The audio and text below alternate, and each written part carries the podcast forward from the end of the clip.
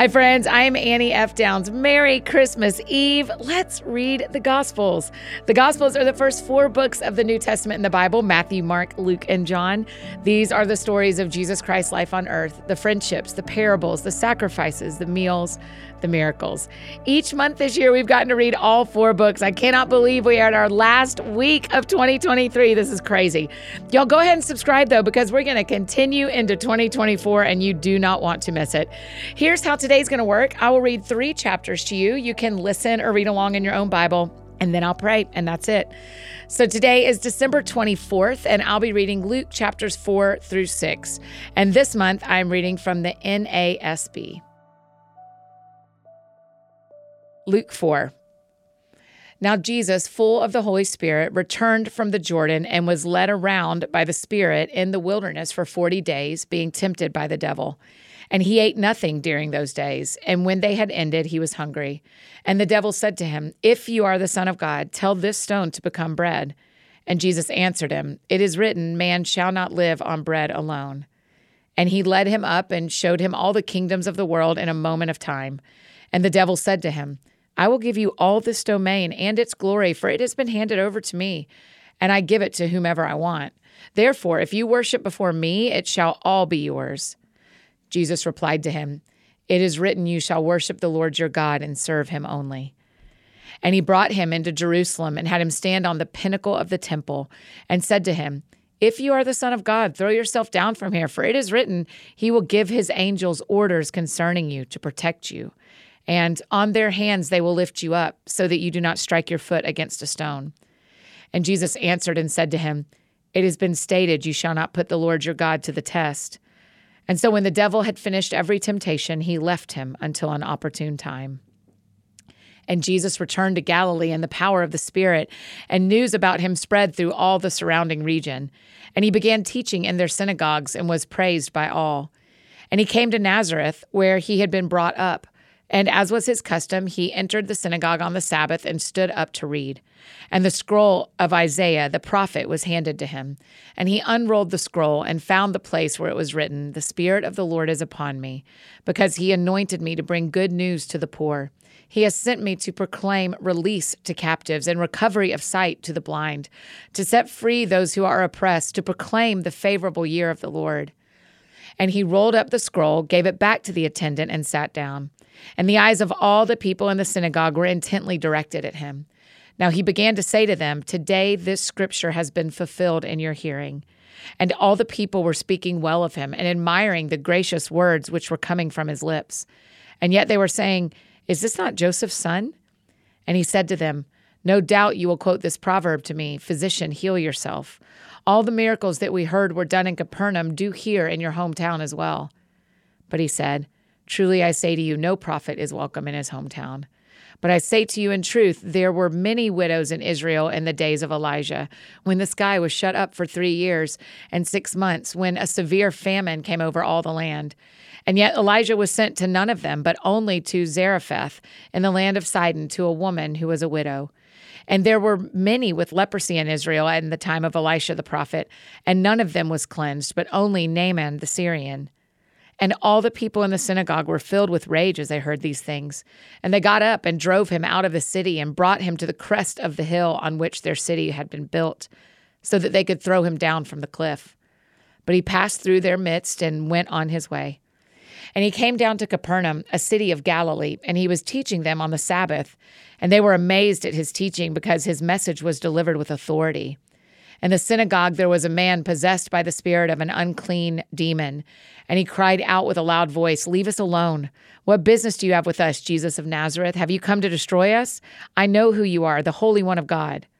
But Jesus rebuked him, saying, 'Be quiet and come out of him.' And when the demon had thrown him down in the midst of the people, it came out of him without doing him any harm. And amazement came upon them all, and they began talking with one another, saying, 'What is this message? For with authority and power he commands the unclean spirits, and they come out.' And the news about him was spreading into every locality of the surrounding region. Then he got up and left the synagogue and entered Simon's home. Now Simon's mother-in-law was suffering from a high fever, and they asked him to help her. And standing over her, he rebuked the fever, and it left her. And she immediately got up and served them. Now, while the sun was setting, all those who had any who were sick with various diseases brought them to him, and he was laying his hands on each one of them and healing them. Demons also were coming out of many, shouting, "You are the Son of God." And yet he was rebuking them and would not allow them to speak because they knew that he was the Christ. Now when day came, Jesus left and went to a secluded place, and the crowds were searching for him, and they came to him and tried to keep him from leaving them. But he said to them, "I must also preach the kingdom of God to the other cities, because I was sent for this purpose." So he kept on preaching in the synagogues of Judea. Luke 5. Now it happened that while the crowds were pressing around him and listening to the word of God, he was standing by the lake of Gennesaret, and he saw two boats lying at the edges of the lake, but the fishermen had gotten out of them and were washing their nets. And he got into one of the boats, which was Simon's, and asked him to put out a little distance from the land.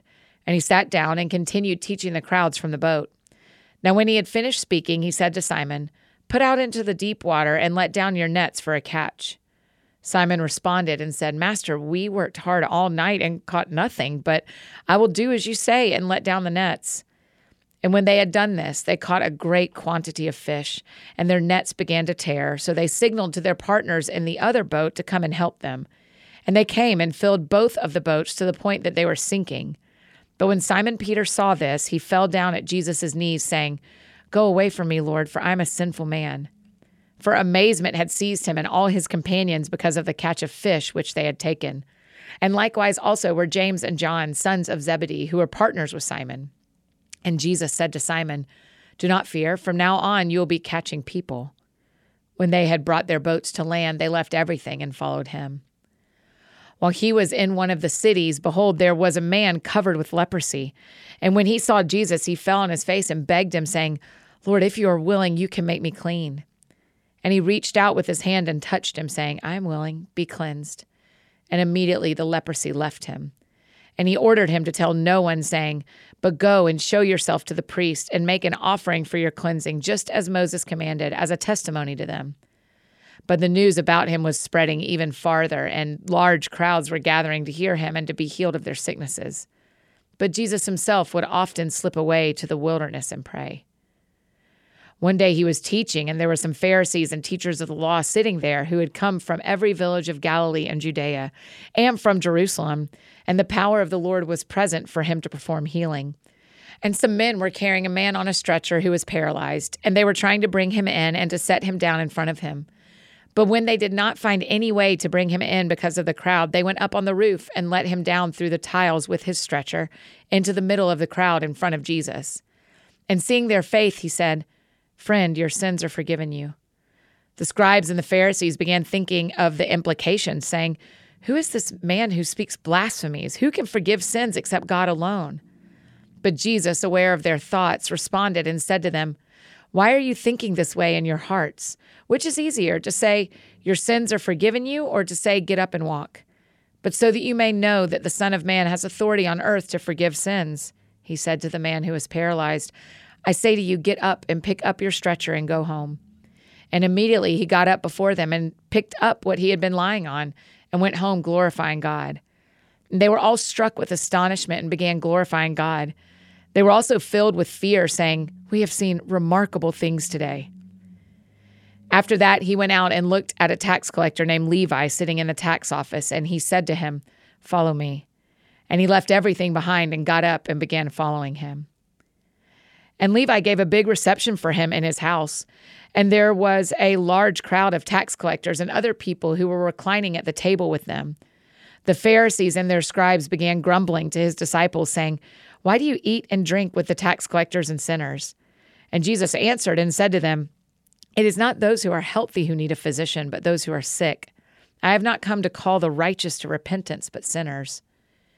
And they said to him, "The disciples of John often fast and offer prayers. The disciples of the Pharisees also do the same, but yours eat and drink." And Jesus said to them, "You cannot make the attendants of the groom fast while the groom is with them, can you? But the days will come, and when the groom is taken away from them, then they will fast in those days." And he was also telling them a parable. "No one tears a piece of cloth from a new garment and puts it on an old garment. Otherwise, he will both tear the new, and the patch from the new garment will not match the old. And no one pours new wine into old wineskins. Otherwise, the new wine will burst the skins, and it will be spilled out, and the skins will be ruined.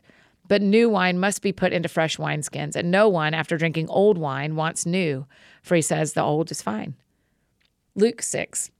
Now it happened that Jesus was passing through some grain fields on a Sabbath, and his disciples were picking the heads of grain, rubbing them in their hands and eating them. But some of the Pharisees said, "Why are you doing what is not lawful on the Sabbath?" And Jesus answering them said, "Have you not even read what David did when he was hungry, he and those who were with him, how he entered the house of God and took and ate the consecrated bread, which is not lawful for anyone to eat except the priests alone, and gave it to his companions? And he was saying to them, 'The Son of Man is Lord of the Sabbath.' On another Sabbath he entered the synagogue and taught, and a man was there whose right hand was withered. Now the scribes and the Pharisees were watching him closely to see if he healed on the Sabbath, so that they might find a reason to accuse him. But he knew what they were thinking, and he said to the man with the withered hand, 'Get up and come forward.' And he got up and came forward. And Jesus said to them, 'I ask you whether it is lawful to do good on the Sabbath or to do harm, to save a life or to destroy it.' And after looking around at them all, he said to him, 'Stretch out your hand.' And he did so, and his hand was restored.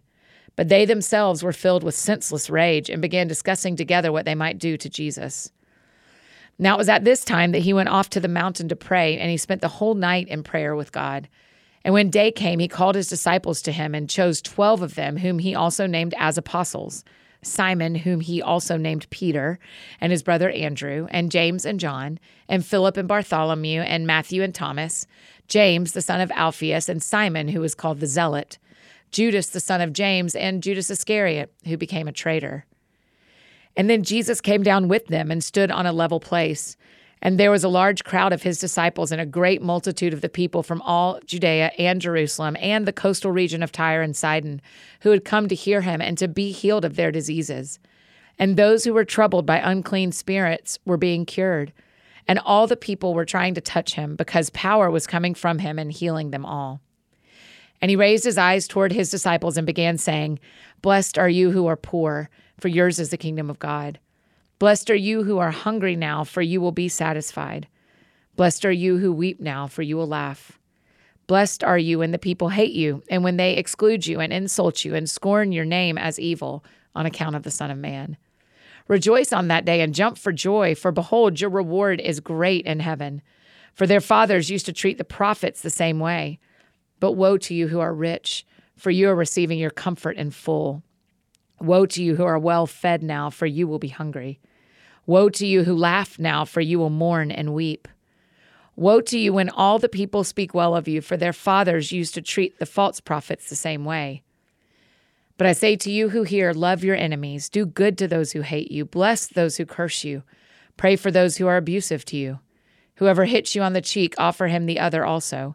And whoever takes away your cloak, do not withhold your tunic from him either. Give to everyone who asks of you, and whoever takes away what is yours, do not demand it back. Treat people the same way you want them to treat you. If you love those who love you, what credit is that to you? For even sinners love those who love them. And if you do good to those who do good to you, what credit is that to you? For even sinners do the same. And if you lend to those from whom you expect to receive, what credit is that to you? Even sinners lend to sinners in order to receive back the same amount. But love your enemies and do good and lend, expecting nothing in return. And your reward will be great, and you'll be sons of the Most High, for he himself is kind to ungrateful and evil people. Be merciful, just as your Father is merciful. Do not judge, and you will not be judged. And do not condemn, and you will not be condemned. Pardon, and you will be pardoned. Give, and it will be given to you. They will pour into your lap a good measure, pressed down, shaken together, and running over. For by your standard of measure it will be measured to you in return. Now he also spoke a parable to them. A person who is blind cannot guide another who is blind, can he? Will they not both fall into a pit? A student is not above the teacher, but everyone, when he has been fully trained, will be like his teacher. Why do you look at the speck that is in your brother's eye, but do not notice the log that is in your own eye? How can you say to your brother, "Brother, let me take out the speck that is in your eye," when you yourself do not see the log that is in your own eye? You hypocrite, first take the log out of your own eye, and then you will see clearly to take out the speck that is in your brother's eye. For there is no good tree that bears bad fruit, nor, on the other hand, a bad tree that bears good fruit. For each tree is known by its fruit. For people do not gather figs from thorns, nor do they pick grapes from a briar bush. The good person out of the good treasure of his heart brings forth what is good, and the evil person out of the evil treasure brings forth what is evil. For his mouth speaks from that which fills his heart. Now, why do you call me Lord, Lord, and do not do what I say? Everyone who comes to me and hears my words and acts on them, I will show you whom he is like. He is like a man building a house who dug deep and laid a foundation on the rock. And when there was a flood, the river burst against that house, and yet it could not shake it, because it had been well built. But the one who has heard and has not acted accordingly is like a man who built a house on the ground without a foundation, and the river burst against it, and it immediately collapsed, and the ruin of that house was great. That is Luke 4-6 in the NASB. Let's pray together. Jesus, I'm always thankful for your teaching.